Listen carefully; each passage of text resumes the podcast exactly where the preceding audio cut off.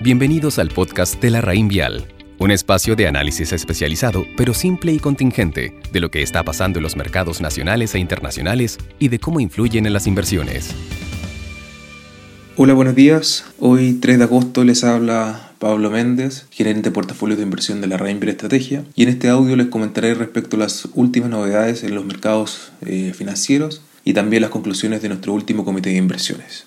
Tras un fin de semana sin mayores noticias en el plano internacional, hoy los mercados abren al alza. Las principales eh, noticias provinieron principalmente de Estados Unidos, donde Trump señaló que podría prohibir el funcionamiento de una reconocida empresa tecnológica china, y además, junto a toda la expectativa ligada a que hoy se llegue a un acuerdo en el plan fiscal, dado que vence los beneficios al desempleo. Por el lado China, sigue destacando la mejoría que hemos conversado respecto a las cifras de actividad, el PMI de manufactura privado marcó esta vez 52,8 puntos y supera la expectativa de mercado de 51,1 puntos. Vale la pena recordar respecto a este dato que cuando se ubica por sobre la brecha 50 puntos indica expansión de la actividad. Finalmente, hoy en la mañana también en Europa se publicaron estos indicadores, el PMI de manufactura, el cual registró 51,8 puntos y se ubicó sobre las expectativas también de mercado. Como ya les señalaba, hoy los mercados abren al alza, donde destaca principalmente que los futuros de la bolsa norteamericana están subiendo un 0,5%,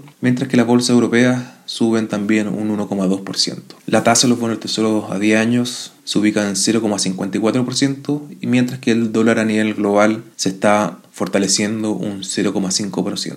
Respecto a los commodities, simplemente destacar el precio del cobre, el cual está en 2,88 dólares la libra, subiendo un 0,52%, y el petróleo WTI que cae en el margen un 0,82% y se ubica en 39,35 dólares por barril.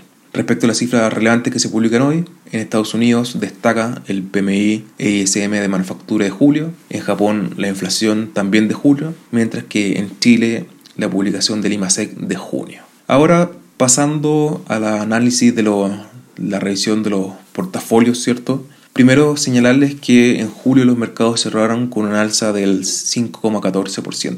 El catalizador ha sido cierto la mejoría en las cifras de actividad, los múltiplos que aún se ven atractivos en algunas clases de activos y el crecimiento de la renta fija internacional. A nuestro parecer, sumado también a la misma evolución del coronavirus que hemos visto en el plano internacional, sugiere una revisión de la estructura de un portafolio a mediano plazo. A la fecha, contábamos con una subponderación marginal en renta variable que, dicho sea paso, no nos dejó ajena la recuperación gracias a que mantuvimos una exposición importante en renta fija de riesgo y también en renta variable asiática. Ahora, haciendo un balance de riesgos, consideramos prudente conformar un portafolio neutral respecto a nuestro benchmark en renta fija y renta variable. Las clases de activos que decidimos aumentar fueron renta variable europea y también latinoamericana. Ambas estaban subponderadas en los portafolios, lo que ya no se justificaba por la mejoría del sentimiento de los inversionistas. En particular, Europa destaca por una serie de factores que han apuntalado las perspectivas de retorno. Por un lado, las valorizaciones, que pese al alza que ha presentado la bolsa europea, siguen estando atractivas respecto a su historia y también a sus